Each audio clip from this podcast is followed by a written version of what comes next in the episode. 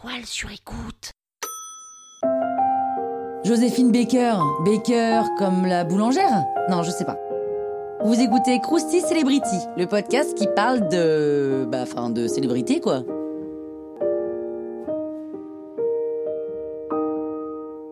Joséphine Baker, quand même, ça devrait vous dire quelque chose. Freda Joséphine MacDonald naît le 3 juin 1906 à Saint-Louis, dans le Missouri, dans une famille d'artistes très modestes. Enfant, elle alterne entre école et travaux domestiques pour une famille assez riche. Elle quitte l'école pour se marier à l'âge de, attention, 13 ans. Elle met rapidement fin à son mariage pour rejoindre une troupe itinérante de danseurs. Mais elle a envie de plus, quoi. Elle rêve de Broadway, par exemple. Et elle se prend refus sur refus jusqu'à obtenir quelques petits rôles. Dans un des petits clubs dans lequel elle a un rôle, elle rencontre Caroline Dudley Reagan, la femme d'un notable parisien. Caroline voit un immense potentiel en Joséphine et lui propose d'être la vedette du spectacle qu'elle veut monter à Paris. Joséphine quitte son deuxième mari, mais garde son nom de famille, Baker. Elle se rend avec sa troupe à Paris pour faire la première partie de la revue Nègre au théâtre des Champs-Élysées. Ils font rapidement ça le comble et Joséphine adore sa vie en France.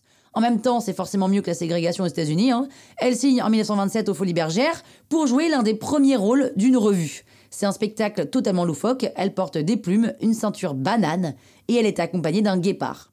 Giuseppe Abatino, son amant pendant 10 ans et impresario, ouvre un club chez Joséphine et organise sa tournée mondiale. C'est d'ailleurs elle qui va lancer la mode du jazz à Paris en 1931, elle interprète la chanson J'ai deux amours. J'ai deux amours, mon Paris. C'est un truc comme ça. Un succès colossal. Elle commence à tourner dans des films comme Zouzou avec Jean Gabin. Giuseppe, son mari et impresario, meurt. Elle épouse un an plus tard Jean Lyon, un courtier en sucre, grâce à qui elle obtient la nationalité française. Coup de théâtre, la Seconde Guerre mondiale éclate, et c'est un tout autre aspect de Joséphine qu'on voit apparaître. Elle se met à espionner pour les services secrets de la France libre. Elle utilise des partitions musicales pour faire passer des messages. Elle fait même le débarquement de Marseille en tant que sous-lieutenant de l'armée de l'air. Et à la fin de la guerre, Joséphine obtient la Légion d'honneur, avec son nouveau mari, un autre. Hein. Elle achète un château en Dordogne et pas en Espagne pour y accueillir 12 enfants d'origines différentes qu'elle a adoptés. C'est pas tout, hein, puisqu'elle s'engage pour les droits civiques aux États-Unis aux côtés de Martin Luther King, dont on a fait un crousti. Joséphine prend aussi parti pour Fidel Castro et contre l'impérialisme américain. Elle se fait d'ailleurs inviter par le dictateur en personne et en profite pour le prévenir d'une tentative d'assassinat. On est espionne on ne l'est pas. À son retour, elle est hospitalisée pour des problèmes aux intestins.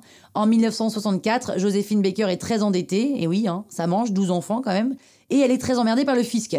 Elle doit revendre son château en Dordogne pour une misère, hein, une bouchée de pain. Elle continue alors à se produire sur scène pour pouvoir faire de la moula, mais ses problèmes de santé rendent la tâche de plus en plus difficile. Joséphine est carrément ruinée, et Grâce de Monaco lui offre un logement à Roquebrune pour le reste de sa vie. Ça c'est beau. En 75, le lendemain d'une représentation qui a fait sale comble, Joséphine meurt d'une attaque cérébrale à l'âge de 68 ans, et c'est la première femme noire à faire son entrée au Panthéon.